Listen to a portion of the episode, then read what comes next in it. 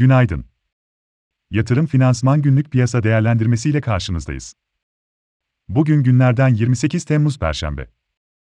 Beklendiği gibi 75 bas puan.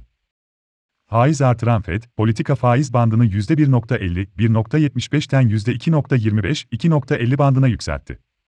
Karar oy birliği ile alındı. Enflasyonla mücadeleyi öne çıkaran Fed Başkanı Powell, henüz resesyonun söz konusu olmadığını ve Amerika Birleşik Devletleri ekonomisinin büyümede ivme kaybını telafi edilebilecek güçte olduğunu belirtti.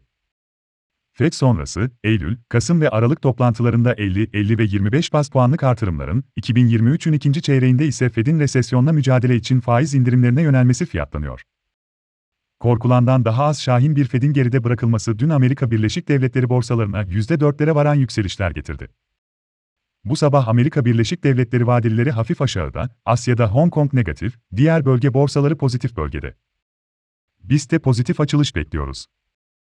Türkiye 5 yıllık CDS primleri 880-890 bandında güne başlıyor, gecelik Türk lirası swap oranları ise bu sabah %15 civarında ve stresin yatıştığına işaret ediyor. BIST 100 endeksinde 2565, 2590 ve 2685 dirençleri ile 2500 ve 2430 destekleri izlenebilir. Ajandada ise içeride Temmuz ayı Ekonomik Güven Endeksi, Türkiye Cumhuriyet Merkez Bankası, 2022 3. Enflasyon Raporu ve Başkan Kavcıoğlu'nun sunumu, Para Politikası Kurulu özetleri ve Türkiye Cumhuriyet Merkez Bankası yabancı menkul kıymet işlemleri ile rezervler takip edilecek. Biz kapanışı sonrasında Garanti ve Ford Otosan'ın ikinci çeyrek finansal sonuçları bekleniyor. Yapı Kredi, Akbank ve Tofaş'ın beklentiler üzerinde güçlü sonuçlar açıkladığını, Garanti ve Ford Otosan'a dair beklentilerin de olumlu olduğunu hatırlatalım. Dışarıda, Almanya Temmuz tüfe, Euro bölgesi güven endeksleri ve günün en önemli verisi olan Amerika Birleşik Devletleri ikinci çeyrek gayri safi yurt içi hasıla büyüme verisi takip edilecek.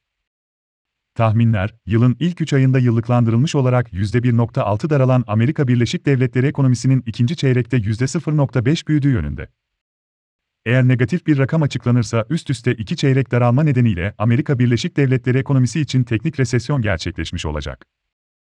Yatırım finansman olarak bol kazançlı bir gün dileriz.